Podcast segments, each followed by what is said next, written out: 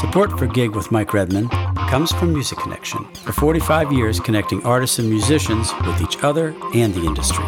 And you can find them on the web at musicconnection.com.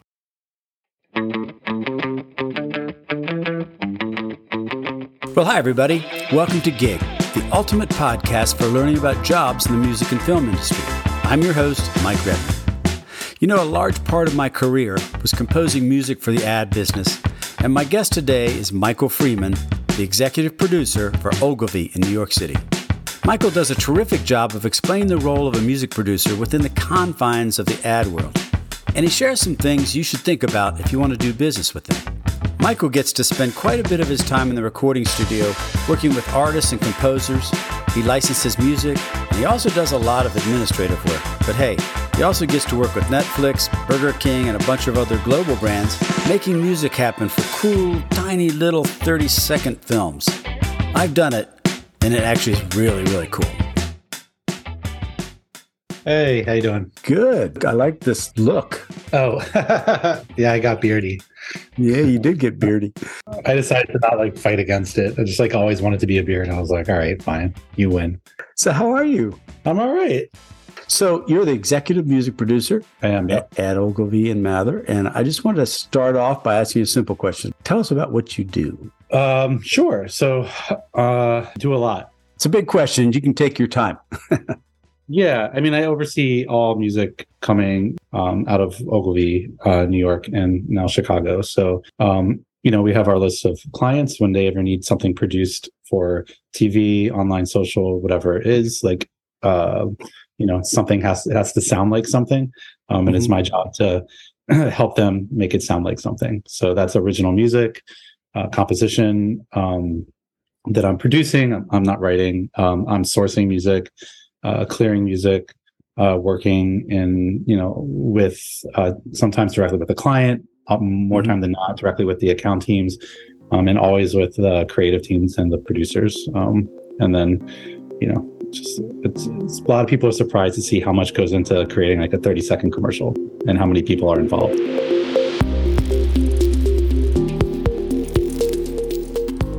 What's the coolest thing about your job? Um, well it kind of goes into a little bit about your question about um, why advertising over like film tv and stuff is that i love i love working in advertising for a lot of, for a lot of reasons. Like one is um, I get to work on a lot of different projects all at once. Uh, it suits my brain really well. Um, and that's just a lot of different genres with a lot of different people. Um, and it's it's very, very, very quick turnaround where film you could really sit on something for a while. Um, which is great too, because you're really creating like a whole sonic palette around, you know, uh, around the project. But um uh, in advertising, it's it's it's a lot of eyes and ears on one 30 second spot or one spot and be amazed like like how like the idea of like perfection within the 30 seconds and how much money is being spent and thought about it in the 30 seconds. It's really um i don't know it's really cool. And then i've done a lot of i've done tv stuff and like promos which i like i like to uh and they're and well the promo stuff is i guess advertising for t- for things but um but t- but tv projects as, as well. I don't know i just like really love working in advertising. So I, I think the coolest part i would say is just the breadth of the type of work that I get to do, like and and um and just like the sheer quantity of it. It's intimidating by some, but but for me, like it suits me, so I, like it. It all makes sense. I mean, I, that, I mean, that's what I. A lot of my career was writing music for commercials. So, you know, scoring a, a Disney spot, it was 30 seconds, and it has 12 attractions in it and everyone's a different style of music in 30 seconds. For me, that was like Nirvana. Yeah, it's fun.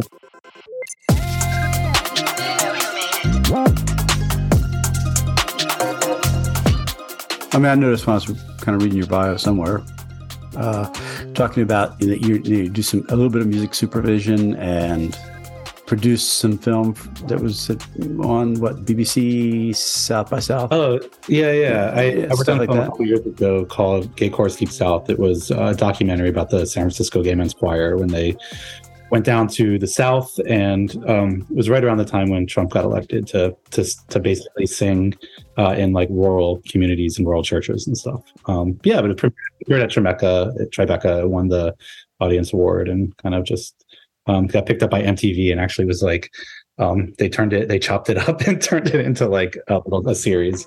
Uh, oh yeah. Uh-huh. Yeah. Well, that's cool. if, if, you ever download it and watch it on Amazon, you'll notice some really odd cuts on there, and that's just because that's where they cut it up to make it into uh, make it for TV.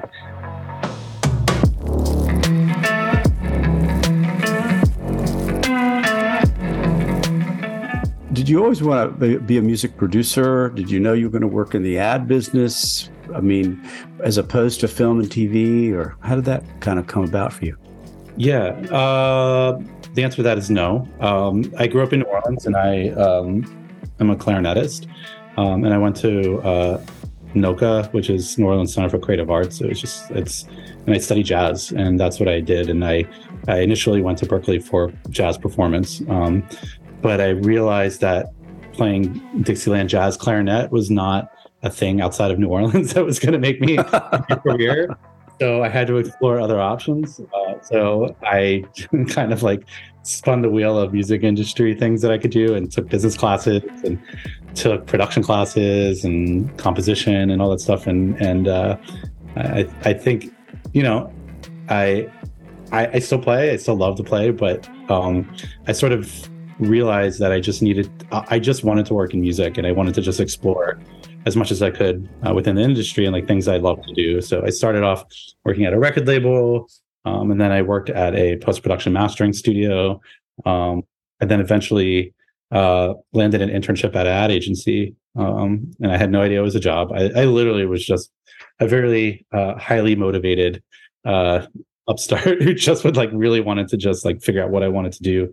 I knew I always knew I wanted to be in music, but I just didn't know where like what space you know was right for me. And and quite honestly who would even have me? Because i definitely had a lot of internships and jobs that i would have kept that like you know they're like hey thanks for the free work. See you later. So, uh, welcome to welcome to the music industry. Exactly. So i was like this is great. And i and i happen to be uh-huh. just very good at it. And i just like yeah.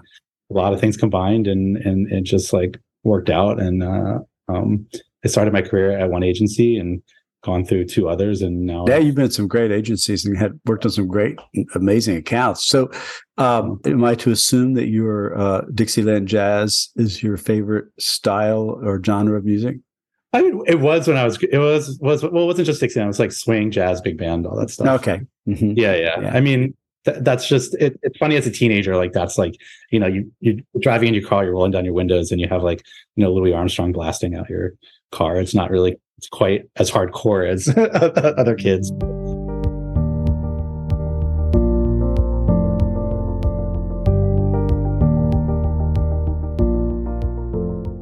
Do you work um, primarily in that 30 and 60 second space? Uh, mostly, yeah. Mm-hmm. Um, primarily. I mean, it, it's now with the amount of like online work coming out, um, mm-hmm. you know, media buys aren't always like 30 seconds anymore. Um, we do have a lot to well we've always even tv had a lot of 15 second cut downs but there's more like six second bumpers and really weird times now that mm-hmm. you know uh, we're creating a lot of content with like in, like influencers on instagram and tiktok and stuff and so that oh that. Also, yeah so some of those are actually just it's just straight music um, that we supply and then they use um, to create their own content with. So that's also an interesting thing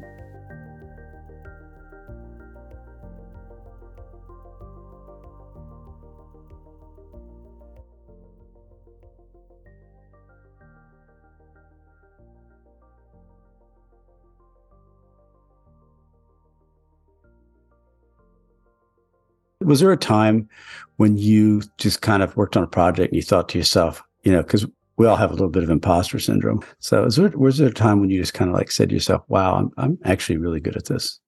Yeah. I mean, it's been interesting. My, my imposter syndrome is interesting because like, again, like I kind of moved up, like I started as an, I started as an intern and then I got to the point where our head of, head of music, it was uh, McGarry Bowen, he had left and there's a new guy that came in and I was doing um, a lot of the work, but I was very young to be doing a lot of the work.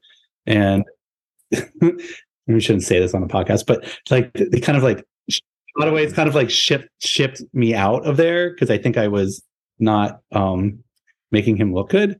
Uh and so I ended up uh running my own department at Kaplan Thaler, which is now Publicis. And um I think even even then, I still always uh, it wasn't really an imposter syndrome, I guess, but I just always felt very young to be doing what I was doing, and I guess in therein lies like an imposter syndrome, because a lot of people that occupied the same jobs that I I had were like a good twenty plus years older than me, and mm-hmm. I was like this like young kid who just like came in and just like started just like doing everything with lots of opinions. Yeah, yeah, yeah, and then I and then I went and moved over to Ogilvy. Um, I don't know. I just thought that was the coolest thing because I I'd always admired the work coming out of there, and it was such like a I don't know. It's just a storied agency, and and the brands that I worked on when I they're not there anymore, but we had like you know like stuff like American Express and blah, blah, blah, like just these very like like big legacy brands that have you know lived there for you know for decades, and and like this is cool. I get to work on this, and then just the sheer size of the place was like intimidating. so yeah, it was uh it was it was very it was yeah, it was very cool to like step into those doors. But even then, I still felt like I, it. It took me like a year or so to feel like okay, like I got this, and like, oh. and then I started, you know, working my way up. Yeah, that's cool. That's that's awesome. I always love to hear those stories because you know we all have a different version of that story.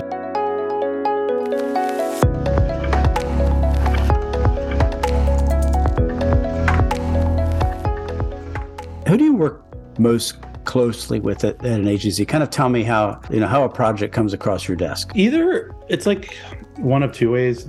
Usually, uh, one way it's either my relationship with the creative team. So I'll have creative director and art director. Somebody comes to me and say, "Hey, Michael, we're, we need some ideas for some some things. Can we pick your brain?" And then I jump in and do that. Um, most of the time, it's usually with like a producer will reach out to me and say like, "Hey, we got this thing going into production. Um, here's what we are uh, looking for blah blah blah. Here's the creative direction. Here's how much money we have. Here, the like whatever, and then then I have to figure out, um, you know, uh, do we are we going to write for it? Are we going to find music for it? Are we going to do a little bit of both? And you know, I'll connect with the creative team, see what they're thinking, and then you know we're off to the races.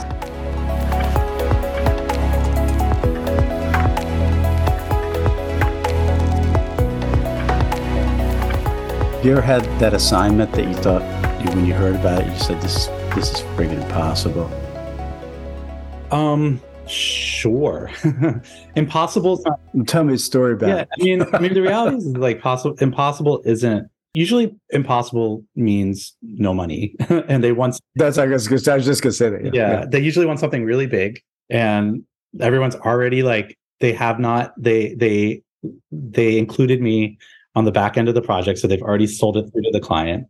Um, actually, this happened. This actually. You don't have to use the name. I won't. Say, I won't say the name of the brands because I don't get in trouble. But uh, I was just working on a on a on a PSA, and they sold through this idea of doing this like really big song, and we are going to remix it with like a Rihanna level artist and blah blah blah blah blah. blah. They like promised them the world, promised them the world, and I had no idea any of this stuff was happening. So then they come to me and they say, Hey, here's what we want. And I'm like, Okay, well, what do you have for money? They're like, We have no money.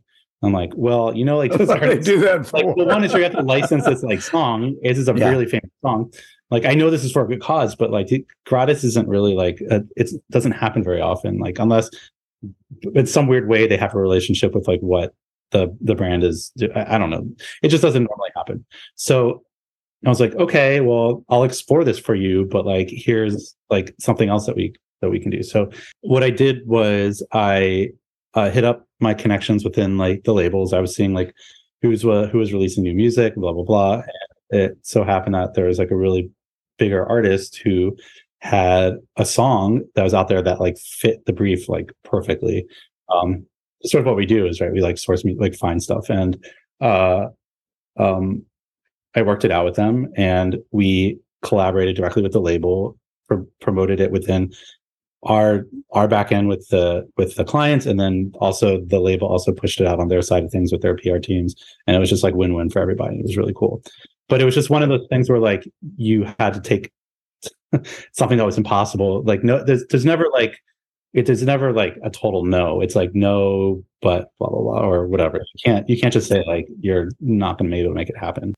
Yeah, you kind of you said something in there that was uh, said I'll check into this, and I gave him another idea too.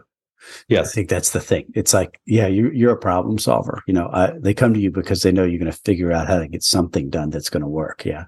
I never I never flat out tell anybody that it's something is impossible. There's sure something that may seem impossible, and you may have to like pivot and change your idea of like what you consider is the right thing or what's good. But at the end of the day, like you know, you will something's going to go on it. It's not going to be sound, you know, it won't be like mute. So we'll just have to. Yeah. um, Eventually, something's going to be on that spot. Right, and you just want everyone to be excited about it too. I mean, a lot of times, but you know, by the time people come to me and they're at and they're uh they're asking for music, they've already spent like so much time working on something. So it's like they've they've already they've been writing it and they've sold it through and then they've gone to the client and they've done the product like and all that stuff. So the last thing that they need is for me to come in and be like, I should just be exciting for them. You know, the, the moment they get to like tie it all together, create the music, and it's just it's you know it. I don't want to be like another added burden or something to their production process. So, or, or the or the wet blanket, or the wet yeah. blanket, exactly.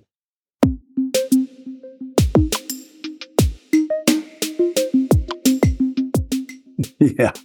So, um, uh, shoot, I had a question I was going to ask you. I just forgot what it was, but I have a bunch of them. So, when you're creating music for a spot, uh, and I used to do this, I would, you know, I'd work on a KFC thing and I'd write a version for the South. I'd write a version for Canada, you know, same theme and everything. Do they still do that? Do you still customize one country and, and everything for a campaign? Um, they they might. I mean, I haven't done anything regional like that within the U.S., but we Ogilvy has um, lots of offices around the world, and I know that there is versioning. So, like, I work on Absolut, um, and I know that like we create content specifically for like for the Asia market and for different parts of Europe, you know, South America, and they but it's it's the same creative. They may overdub in like the, the AVO and change the language. Um, in some cases, they actually kept the creative. They just swapped out the characters to look more like the people that are in that region,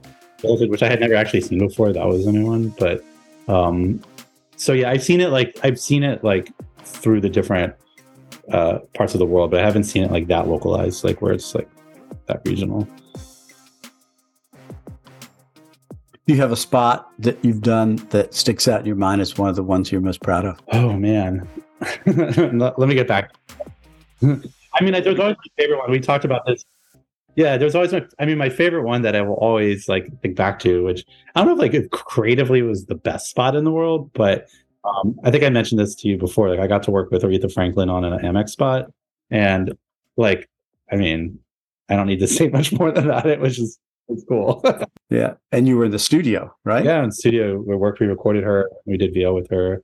Um, I forgot to bring an album for her to sign. So she signed the back of the VO script. and I still have that. Oh, that's good. At least she didn't sign your hand. Yeah, no, no. Uh, like a, it's like literally on back of like a VO piece of paper, like script. Like, uh-huh. Cool.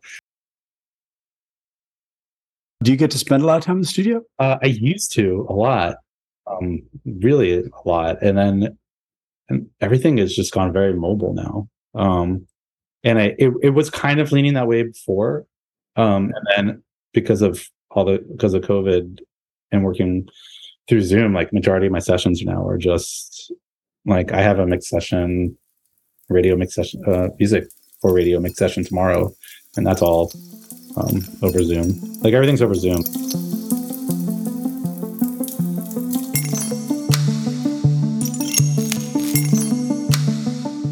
So you were on the Clio uh, jury a few years ago. How, what was that experience like?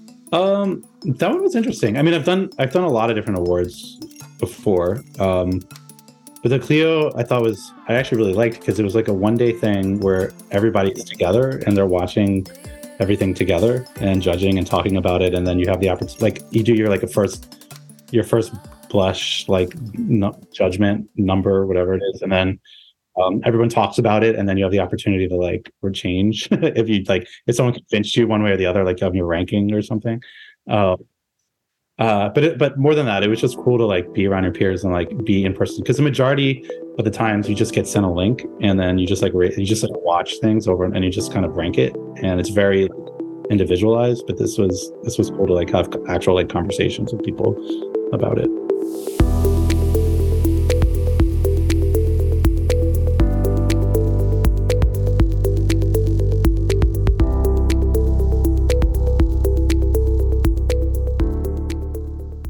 Can you tell me about a project that went sideways and how you actually fixed it? Oh, uh, sure. Um, let's see. I've had a couple. uh, which one do I want to talk about? Yeah, we can talk about the uh, the Amex one. I guess we can talk about because that one initially went sideways. We we licensed um, we licensed an original Aretha Franklin song, uh, the uh, publishing, and on the back end of the spot, they wanted to cut to like archival footage of her singing it. So the beginning part of it was a documentary. She's singing live. Um, you make me feel like an everyday woman, and then the back end cuts into her these three background singers singing it from like you know the 70s, and um, everything was fine. Um, we, but for I don't know if this is too granular, but for like SAG purposes, yeah, for like SAG purposes, we had to reach out to those three singers for background singers and get their permission. Um, one of them had passed away. The other one was like not to be found anywhere. Like we just couldn't get in touch. Like we flew to Detroit. We tried to find them. We talked to her sister, who we tracked down, who still worked at a hair salon. That was like part like. I mean, we really like tried to prove that like we like went and searched for these these women that were in, and so we can pay them, and we just couldn't find them. So um, we were scrambling. This this premiered on the Oscars, and we had like maybe a week before it was shipping to go on for the Oscars, and um, we had to go back in and basically create a version of the song where we had the original master but re-record the three background singers on it so we took we took their vocal of it and then made it match uh, so that way it didn't sound like too like that there was like a mismatch between this like new recording and the and the recording um yeah and i was like it was just a mad scramble to like make that all happen but um but yeah, but when you work with pros and you know people know what they're doing, you can book a studio real quick, try to find the right singer, get them in, and pretend like they used to sing for Aretha Franklin. So we're going to wrap up with this, Michael. Since one question, uh, it could be a run-on sentence, if you like, about if I wanted to, if I was out there looking at all the different jobs in the entertainment world, and I thought, wow, I want to do what he does. How would I get started? Get my foot in the door.